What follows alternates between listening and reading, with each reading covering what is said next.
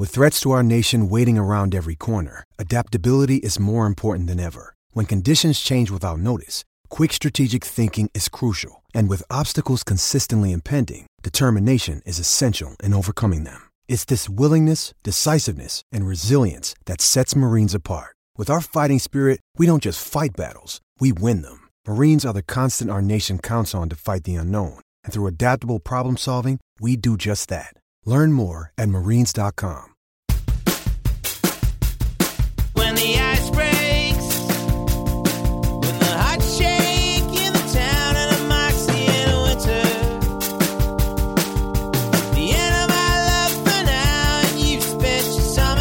Hey there, everyone. Rick Cole here, and you are listening to the 50 Years Ago in Hockey podcast. We come to you each week from the beautiful Niagara region of Ontario, Canada, and we bring you hockey and sporting news from the world 50 years ago this week. This time around, we're in the week of May 11th to 17th. 1970. Our podcast each week is made possible by our two sponsors. We're sponsored by newspapers.com, the world's largest online archive of uh, newspapers, and their support's crucial to our research. They allow us access to all the hockey news from the 1970s. We're also sponsored by the Breakwall Brewing Company, located in beautiful downtown Port Colborne, Ontario. Uh, while we're in this uh, quarantine with the pandemic going on, they're not open for regular business, but they're still producing amazing craft beers and are available for takeout and uh, curbside pickup at the restaurant. In last week's show, well, the big news, of course, we talked about was the Boston Bruins winning the 1970 Stanley Cup, which was their first in 29 years. We had Jacques Plante talking about his career and his future with the St. Louis Blues and goaltending in general, right from his hospital bed in St. Louis. And we had a lot of other off-season items that were setting up the stage for a very busy National Hockey League off-season. Now, this time around, we're going to cover the two remaining hockey series of interest. Uh, that would be the Memorial Cup, emblematic of junior hockey supremacy in Canada, and the Calder Cup, not the NHL Rookie of the Year award, but the American Hockey League Championship Calder Cup, and both of those series would follow scripts similar to that of the NHL. We'll have some shocking news out of Boston that was revealed just four days after they won the Stanley Cup. And we'll learn about a National Hockey League star being badly injured in an automobile accident. Lots of other news, rumors, and such as well going on this week, so let's get to it. The Memorial Cup was originally known as the OHA Memorial Cup and was donated by the Ontario Hockey Association way back in 1919 to honor soldiers killed in the First World War. It was initially awarded to the National Junior Hockey Champions of Canada, uh, but later it came to represent the top junior A team in the country. Junior hockey in Canada back then was just one level, but in 1934, junior hockey was divided into two classes A and B. Later on in 1971, Junior A hockey was once again divided, this time into a two tier system, and the Memorial Cup remained with the higher classification to represent the true junior champion of the highest level of junior hockey in Canada. The 1970s final between the East and West featured the Montreal Junior Canadiens, who were the Ontario Hockey Association champions and eventually the Eastern champions, and they were playing the Western champion, the Weyburn Red Wings, who were out of Saskatchewan. It was generally thought and it turned out quite correctly so that the baby Canadiens were the far superior club to the Red Wings, and they proved it with a convincing four straight game win. On the ice, based on the play, there really wasn't a lot of unexpected things happening in that series. The junior Habs were slated to win, expected to win, and they did. But off the ice, there was actually some news that was made that week. Uh, a couple of pretty interesting sidelights. Now, Weyburn's coach was a fellow by the name of Stan Dunn. I'm sure Stan Dunn was a pretty good guy. Must have been a good coach if he advanced to the level of junior hockey in Saskatchewan. And he provided one of these interesting uh, sidelights. And uh, he probably cemented his future as a type of coach that the pros weren't going to take a long look at. Dunn, with his team trailing in the series, two games to none, proclaimed that Montreal's star player Gilbert Perreault, thought to be the easy first overall pick in this June's big amateur draft, he thought Gilbert Perreault was rated and, in fact, overrated, and he made this statement. Gilbert Perreault is not as good a hockey as Calvin Booth. When Booth wants to, he can do everything Perreault can't. Just to be sure that he wasn't misunderstood, Stan Dunn repeated that statement after Montreal won their third straight game and offered a further assessment of Montreal center's abilities and how he'll fare once he graduates to the professional ranks. Stan said that Perreault's main problem was that he skates with his head down. In the pros, Stan says they'll kill him. Anybody with a long reach can stop him, which we've proven. Now, this was after Perreault had answered the criticism by being dominant and scoring two goals to put the baby Habs up 3 0 in Game 3. Now, to be fair to Stan Dunn, Gilbert Perreault was not the dominating figure in this series that he had been previously in the playoffs.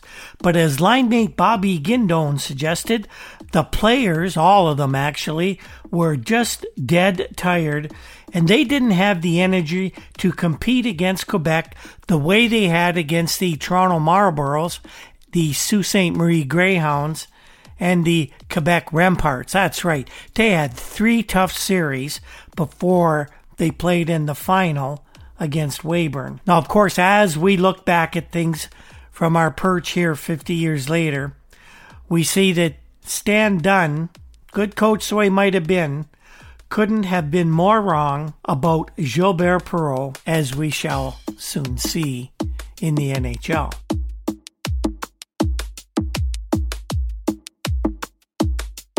Now, the Flin Flon Bombers are the champions of the Western Canada Hockey League, which is an outlaw junior league that operates outside of the auspices of the Canadian Amateur Hockey Association.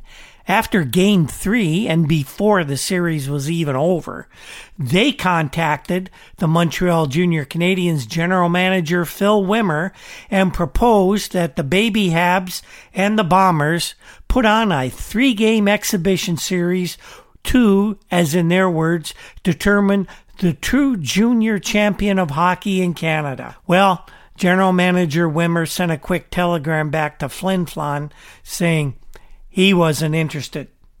Junior Canadiens, by the way, won that fourth game of the series by a score of 6 5. They had to actually come back from a 4 2 deficit in the second period.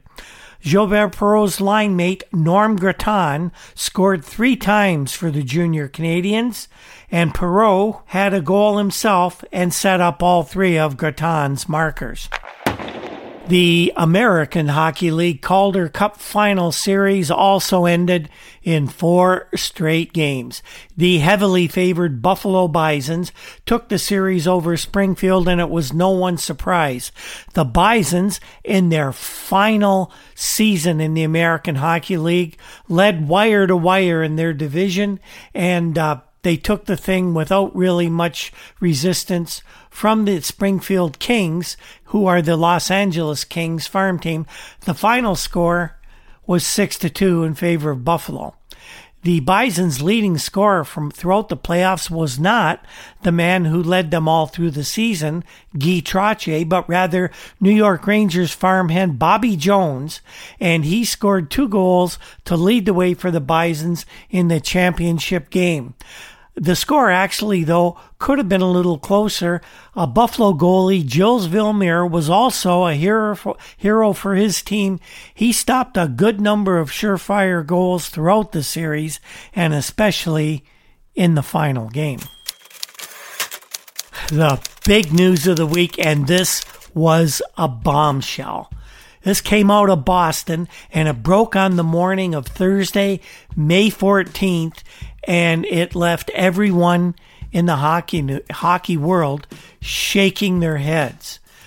Word came out that Stanley Cup winning coach Harry Sinden was announcing that he was resigning his position as coach of the champion Bruins effective immediately. The initial announcement was that Sinden was leaving the Bruins to join an industrialized housing firm in New York. Bob Woolf, a Boston attorney who also uh, served for Harry Sinden as his counsel, said that Sinden would be working for the company of Sterling Homes of Avon, New York. Now, Sinden had discussed his uh, future with the Bruins the day before, late in the afternoon, and they'd hastily scheduled the press conference for the following morning. Sinden's comment in the press release was that he had received an exciting offer in the business world and that his only motivation was that he was seeking stability for his family. According to the original report filed by United Press International, Sinden had asked the Bruins not to discuss a new contract for him, despite the fact that his two year deal with the Bruins expired last week, actually on Sunday, when the Bruins won the Stanley Cup. Most folks were, when the reports first surfaced, a bit dumbfounded by this news. There had been no rumors of any dissatisfaction on Harry's or the Bruins' part, and over the next few days, just about anyone who reported on hockey had an opinion or a theory or an inside scoop as to what really happened between Harry Sinden and the Boston Bruins. Dan Proudfoot got things rolling in the Toronto Globe and Mail the very next morning with his story that Harry had made his decision to leave the Bruins over four months previously and somehow had kept it a secret all this time. Proudfoot's story says that uh, he he actually kept the thing to himself until this past Wednesday afternoon, when, as we mentioned, he met with Bruins officials, namely Boston general manager Milt Schmidt. And Schmidt told Proudfoot that Sinden had called him Wednesday afternoon, requesting a meeting. At which time he informed Milt that he was retiring. The, star- the story carries this quote from Harry. Harry says, I've often wondered about how long I could stay in coaching. It's true, I've had my eyes open for other opportunities for the past couple of years, though I never actually went out looking. This opportunity came up, and my wife and I talked about it for about a month. I made up my mind just before Christmas, and the people at Sterling Homes have known all along that I would be joining them. At his press conference, Sinden asked the question, What else could I do in hockey? And he's right. He's reached the pinnacle of his profession as far as coaches go. You win the Stanley Cup, about the only thing there is to do after that is repeat, and that's what most try to do. Harry also cited spending more time with his family and his young daughters as a main reason for his decision. Well, Friday afternoon, there was another story in another Toronto paper, and this was one of those Stan Fischler special to the star stories where he claims to have had the real story on what happened. The headline in the paper, and that's not Stan's choice, was that Harry Sinden quit the Bruins over money. Fischler in the story leads off with saying that he left over money, pride, and principle. Now, Stan quotes the always reliable sources on the team who chose not to be identified in saying that last December, Harry Sinden became fed up with Boston management and the way they were interfering with his running of the team. These sources also said that Sinden decided he would run the club his way and ignore directives from his superiors that he used players designated by them. Stan also had a quote from Phil Esposito, so he put a name to this one as evidence that Sinden was unhappy. Esposito, however, this is what he said in the stories that Sinden had told him that he had received a fantastic business offer uh, from private industry, and he did not mention any idea that Sinden was at all unhappy or dissatisfied with the Bruins brass. Fischler also had a quote from a close friend of Sinden who goes unnamed in the story. The quote says, The truth is, Harry's leaving because he can make twice as much as he would have if he stayed in hockey. If they gave him what he deserved, he'd still be coach. The friend went on to say, If the Bruins had come up with the right money, Harry would still be there, but they never did. He thinks uh, Harry will make about $50,000 plus stock options in his new career. Fischler's story doesn't mention the salary that Harry Sinden was actually making with the Bruins, but Pat Curran in that day's Montreal Gazette knew, and he reported Harry was making about $27,000 a year as a four year coach with the Bruins. Player reaction was pretty much unanimous, and they all pretty well backed up what superstar Bobby Orr had to say, which was this We're losing a damn good man. We did the playing, but he was there with us, working hard every night. He must have got an awfully good deal to leave, you know? It's a tough job. I don't think I'd want to be a coach. If anything goes wrong, you're the one they go after. If we think back a bit over the past couple of years, the idea of Harry Sinden leaving the Bruins really isn't all that outlandish, except for the fact, of course, that he just won a Stanley Cup. There were rumors that he was on shaky ground after the Bruins lost to Montreal in the 1969 semifinals. And we reported here last summer that the Bruins were very interested in bringing in Red Kelly to coach after he had left the Los Angeles Kings. Boston was, in fact, so interested in getting Kelly to get behind their bench that they asked him to sit out the 1969 70 season so they could invest him as bench boss when Sinden's contract expired the next season. Well, of course, now Red Kelly is one of the top names rumored to be Sinden's successor, unless, of course, he resigns with the Penguins, with whom he did a fantastic job as coach this season. Another name suggested as a likely replacement on the Boston bench is Tom Johnson. He's a former Montreal and Boston defenseman who has been with the Bruins for the past few years in an executive capacity.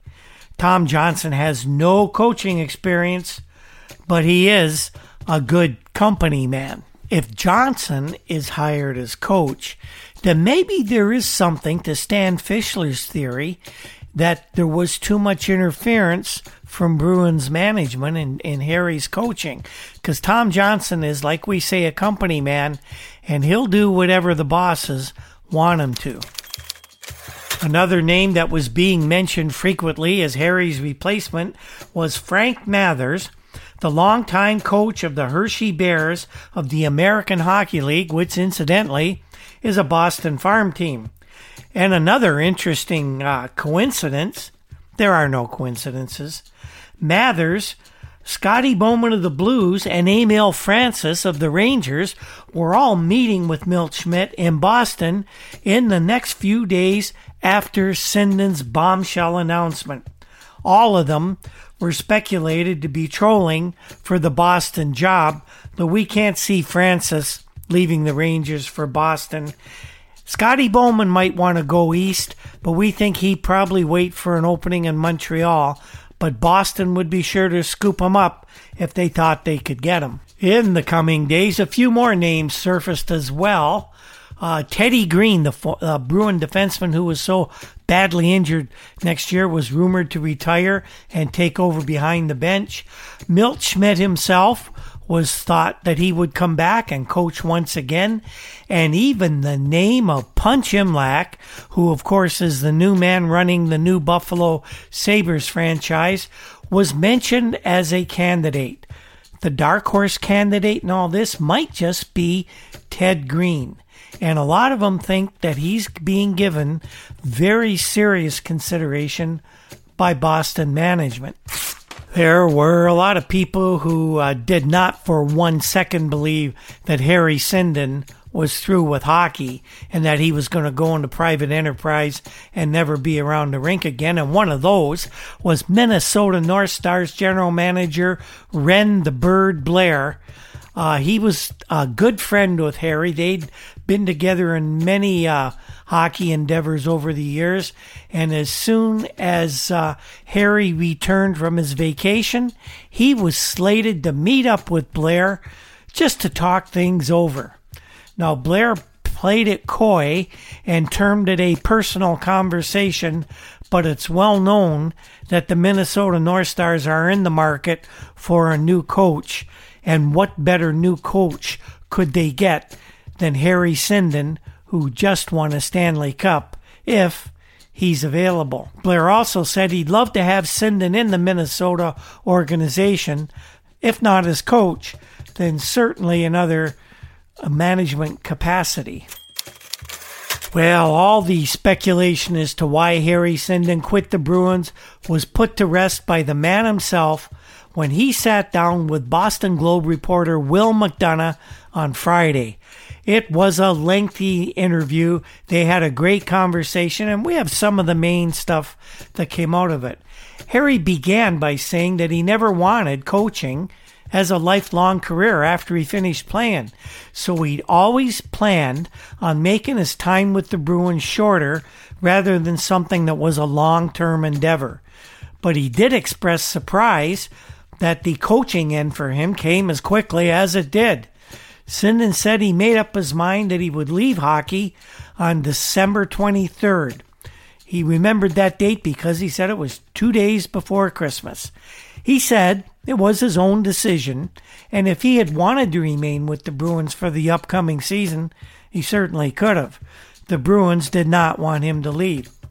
He explained his reasoning uh, that it had nothing to do with any dispute with the Bruins, but rather what he felt was his need to fulfill something that was empty in his own life. He said money was a big part of his decision, not because the Bruins wouldn't pay him, but because the new job offered more money and the potential for future income that he felt he could make that was far better than anything he could make anywhere in hockey. Spending time with the family and the security that the new position offered were also reasons for the decision, according to Harry. He also described how he had first come to know his new employers and how the offer of employment was finally made and it's the way these things usually happen. Nothing earth shaking there. By the end of the week, with all the hoopla over Sinden's announcement on the wane, Milt Schmidt told reporters in Boston that the team was in no particular hurry to name a new coach. They wanted to take their time and find the right man to lead them to their next Stanley Cup next season.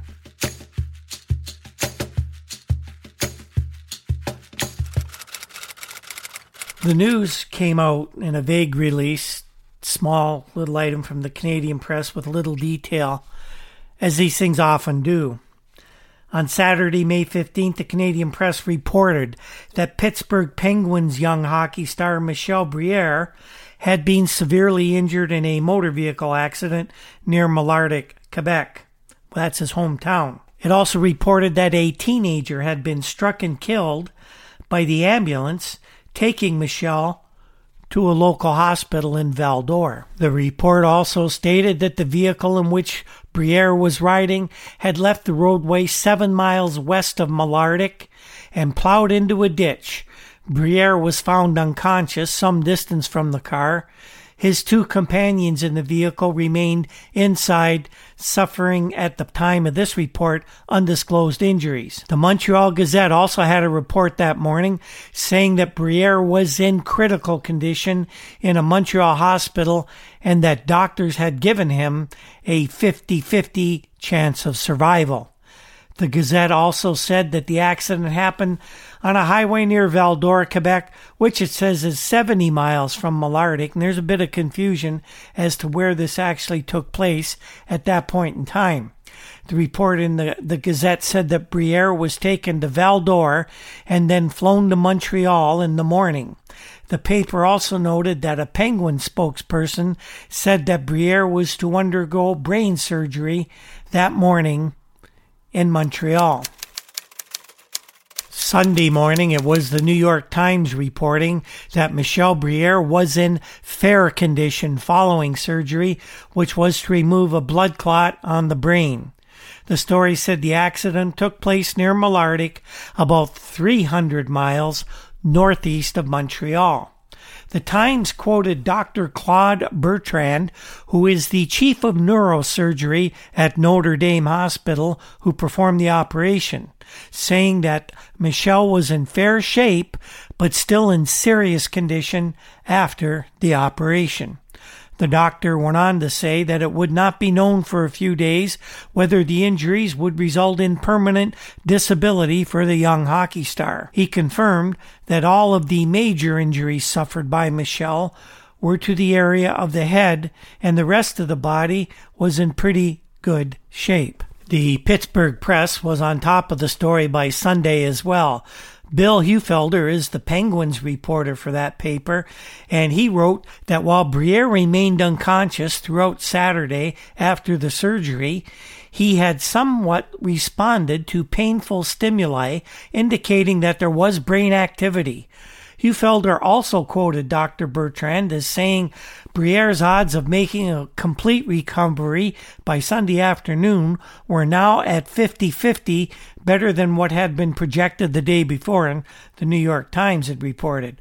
Bertrand said it would take another 48 hours to get a better idea of how severely Briere may be impaired as a result of his injuries, but in his favor is the fact that he is young and as a professional athlete, robust and in excellent condition. The press confirmed with Quebec Provincial Police that Briere was driving his 1970 Mercury Cougar when the accident occurred. The uh, police report said that he was found on the highway after being thrown from the automobile when it had flipped once or twice before leaving the road and then coming back onto the pavement. The car landed upright with the other two passengers still inside. The police indicated that the speed of the vehicle at the time of the accident could not be determined, but the roadway was dry, the uh, visibility was clear, and the accident took place in daylight hours. Briere's two companions, one described as his best friend, were both listed as in quite satisfactory condition as of Sunday. One had suffered cuts to his face and arms, with the other sustaining five broken ribs. The police report also said that the ambulance carrying the three injured men to the hospital struck and killed 18 year old Raymond Perreault, who was riding his bicycle along the roadway. It was reported that the boy unfortunately had lost control of his bicycle as the ambulance approached him with the lights and sirens flashing. Penguins coach Red Kelly was reached for comment and he said that all you can do is pray and hope for the best. Teddy Green had brain surgery and apparently has come out of it well. Well, maybe Mike will be all right as well. Another young hockey player was also injured in an automobile accident this week. The Canadian press reported that Bob Stewart, a defenseman with the Oshawa Generals of the Ontario Hockey Association Junior A Series, was in intensive care in the Oshawa General Hospital with possible internal lacerations and a concussion. Stewart was in a car that left an Oshawa roadway, burst through a fence, rolled over twice before coming to rest on the front lawn of a residence.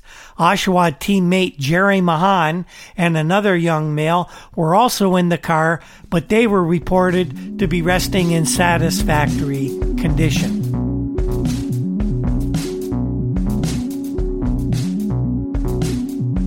Lot of other hockey news this week, actual news about hockey instead of all this bad stuff. Teams were winding down their season operations, and the NHL clubs were beginning to gear up for the league's meetings to be held in June. And this year, there would be a special attraction with the expansion draft to stock the new Buffalo Sabres and Vancouver Canucks with players. The first player of the week to actually make some news was Bruce Gamble of the Toronto Maple Leafs, their uh, beleaguered goaltender who faced a lot of rubber this season. Bruce has said that he is going to wear a face mask next season when the Leafs resume play. He said he was greatly affected by the injury suffered by Jacques Plante during the Stanley Cup final, and with Plante's word that the mask saved his life, Gamble figured it's time. Bruce was one of only four National Hockey League goalkeepers who played barefaced this past season. The others were Eddie Giacomin of the New York Rangers, Les Binkley of the Pittsburgh Penguins, and veteran Gump Worsley, who ended up the season with the Minnesota North Stars.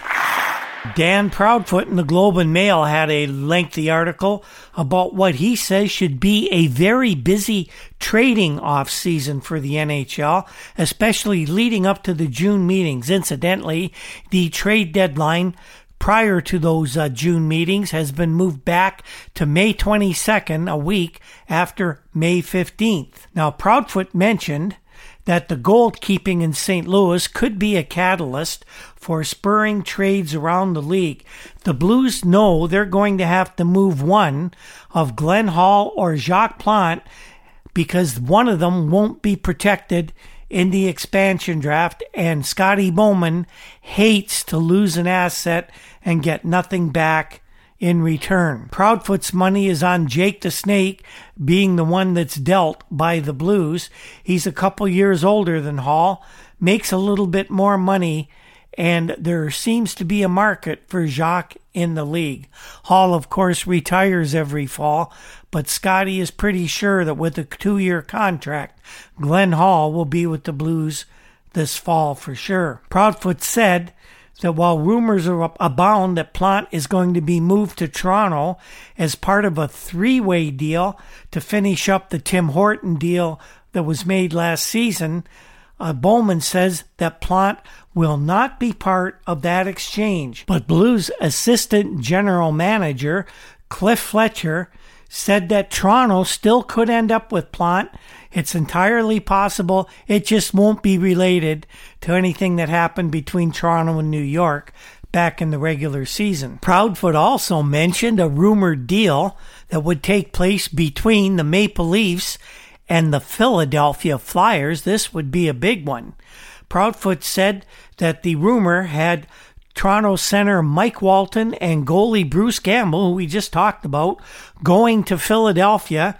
Coming to Toronto would be goaltender Bernie Parent and center Andre Lacroix. Flyers general manager Keith Allen quickly laughed that one off when contacted by Proudfoot.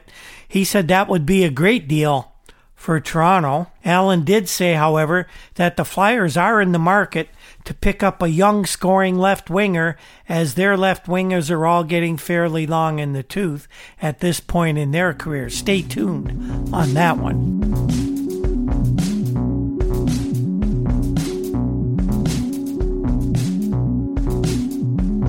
Scotty Bowman of the St. Louis Blues, just days after his team had been whitewashed by the Boston Bruins in four straight games in the Stanley Cup final, got together with Wally Cross of the St. Louis Post Dispatch to talk about the Blues off-season plans and what the team might look like next season. He said that uh, the rest of the Blues management team and himself would sequester themselves in Florida this week to map out their summer strategy. Bowman dismissed the Plante and Orland Kurtenbach rumor that we've heard earlier uh, as being part of the Tim Horton deal as, quote, pure speculation. But Scotty acknowledges that he would rather move one of Plante or Glenn Hall rather than lose them only for cash in the expansion draft, and that's just what Jim Proudfoot had reported in Toronto today as well. Bowman said that the Blues picked ninth in the amateur draft, and they have several players on which they have their eye. Uh, the players he mentioned that the Blues would like to get uh, were Craig Ramsay of Peterborough, goalie Dan Bouchard of London, Serge Lajeunesse, a defenseman of Montreal Junior Canadiens, right winger Al McDonough from the St. Catharines Blackhawks, uh, stylish center Ricky MacLeish of the Peterborough Petes, another hard-working center Darryl Sittler of the London Knights, and Hamilton Red Wings truculent uh, right winger Buster Harvey. Scotty would not confirm or deny that he would hire a new coach for next season so that he could concentrate on his general manager duties, but that rumor remains out there with fellas like Dickie Moore and Al Arbour mentioned as possible successors. And speaking of National Hockey League coaches and a former coach, uh, Bert Olmstead, who was the first bench boss of the Oakland Seals, he is working again in hockey, but he's not going back to the professional ranks. He is going to coach Mount Royal Junior College in Alberta next season. That team is supposed to be entering the Alberta Junior Hockey League, and Bert will be the bench boss. There was a lot of scuttlebutt around Montreal after the Stanley Cup was awarded that Habs captain Jean Beliveau is considering hanging up his skates. But John put an end to the rumors himself, more or less anyway. Uh, Big John speaking at a couple of uh, end of season banquets, something he loves to do and appears a lot at. He left a definite impression, speaking to uh, the crowds at those banquets, that he wants to play at least one more season. The word is that Beliveau, who's a very proud man and one of the best human beings to ever lace on a pair of skates in the NHL, John does not want to end his career on a losing note, and with the Canadiens having missed the playoffs this season, he figures his team can still be competitive and compete for the Stanley Cup next year, and he wants to be around for it. Let's hope John gets back next year. On Friday, a report actually was at a banquet. Denis Dupere of the New York Rangers uh, told people there that he had been told by the Rangers that day that he was being traded to the Toronto Maple Leafs as part of the deal that sent Tim Horton to the Rangers during this past season. He did not know in the names of any other players that might be going to Toronto, but it's widely rumored that Buffalo Bison's right winger Guy Trottier will also be joining the Toronto Maple Leafs sooner rather than later. We mentioned about a week ago, I think it was, that Bill Gadsby, the fired Detroit Red Wings coach, had been rumored to have been considered by the Vancouver Canucks to be coach of their Rochester Americans American Hockey League farm team. As it turns out, that was true. The Canucks wanted Gadsby, and general manager Bud Poile offered him to his pick of whatever Vancouver farm team he wanted to coach.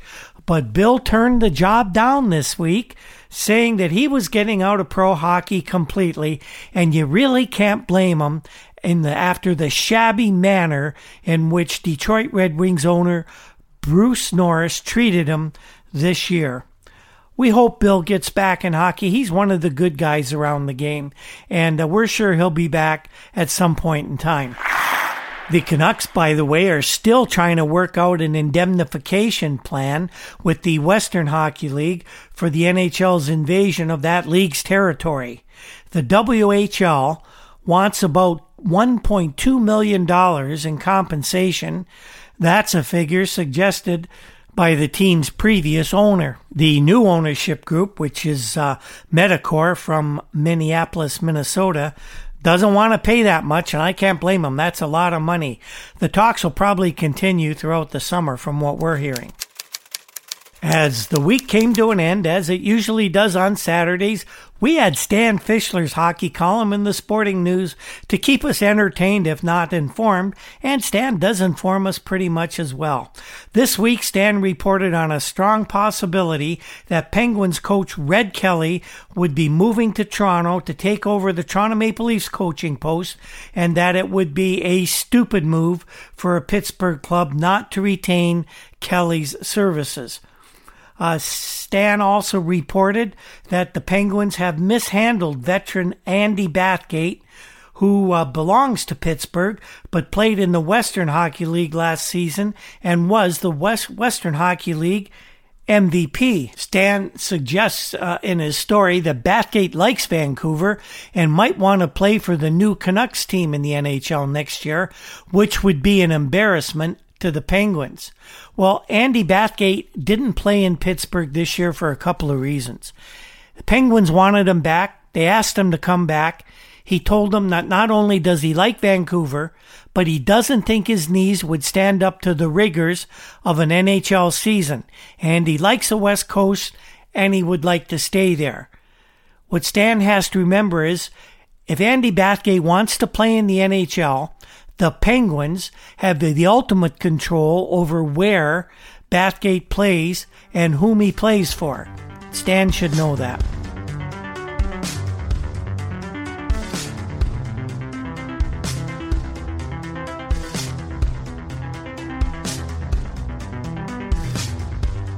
So that's the news from the hockey world this week, boys and girls. And what have we learned this time around? Well, we saw the two remaining hockey series comes to their ends with Montreal Canadiens juniors winning the Memorial Cup and the Buffalo Bisons ending their American Hockey League history with a Calder Cup championship and both series, just like the NHL, finished off in four straight games. Harry Sinden shocked the hockey world by quitting the Boston Bruins, and the writers had all kinds of conspiracy theories as to what his reasons were, but it turns out Harry just got a chance to make an awful lot of money without having run around all over the North American continent with hockey teams all winter, and instead he can stay home with his family. Why wouldn't you do it? And we received news that the Penguins, uh, young superstar Michel Briere, had been badly injured in a car accident in Quebec, and we all hope for his rapid recovery. This is a young budding star who can be critical to the success of NHL hockey in Pittsburgh, and he's also a guy who's a lot of fun to watch play. Let's hope Michel can get back. And now I guess we can say that the 1970 hockey off season has officially begun. News will continue to be made up right until the NHL meetings, which take place in the second week of June, and we'll have it all for you. We'll also have some other hockey content for the podcast. We've been doing some interviews over the winter with hockey people, and we'll uh, present some of those as we go along. And we're working on some more that we had planned before everything became locked down. We want to thank each and every one of you for following along all season, and we're gratified at the number of people who think there's some value in this project, and we plan on keeping on, keeping on next year. While we're not sure if we'll have a Stanley Cup winner for the 2020 season, we're not even sure if we're going to have a 2021 season. We know what a great year 1970 71 was, and we'll be giving you all those details every day on Twitter and every week in this podcast. The 50 Years Ago in Hockey podcast is produced by Andy Cole, and I can't thank him enough for everything that he does for us. Uh, the very popular Juno nominated Toronto indie rock group, the Rural Alberta Advantage, provides our introduction music. And if you ever get a chance to see them perform live, they put on a wonderful show. I'm so upset. We had planned to see the, the, the band a couple times this summer, and right now it doesn't look like it's going to happen. Now, other musical pieces and sound effects in the podcast come from Andy Cole as well. Our research is done with files from the Toronto Star, the Toronto Globe and Mail, and of course the many fine publications found at newspapers.com. Andy Cole has a new podcast that's coming out. It's based on the TV show Council of Dads. It's called The Council of Council of Dads, and it should be available this week as well. And that goes along with his present podcast, Let's Write a Song. Both of these are pretty interesting to listen to. If you get a chance, tune in. You can find us on Twitter at, at Hockey 50 Years and on Facebook under 50 Years Ago in Hockey and at our WordPress site, hockey50yearsago.com. And now we also have a YouTube channel as well that you can get by looking up 50 Years Ago in Hockey. Thanks again, everyone. And with that, we'll see you next time. When the ice breaks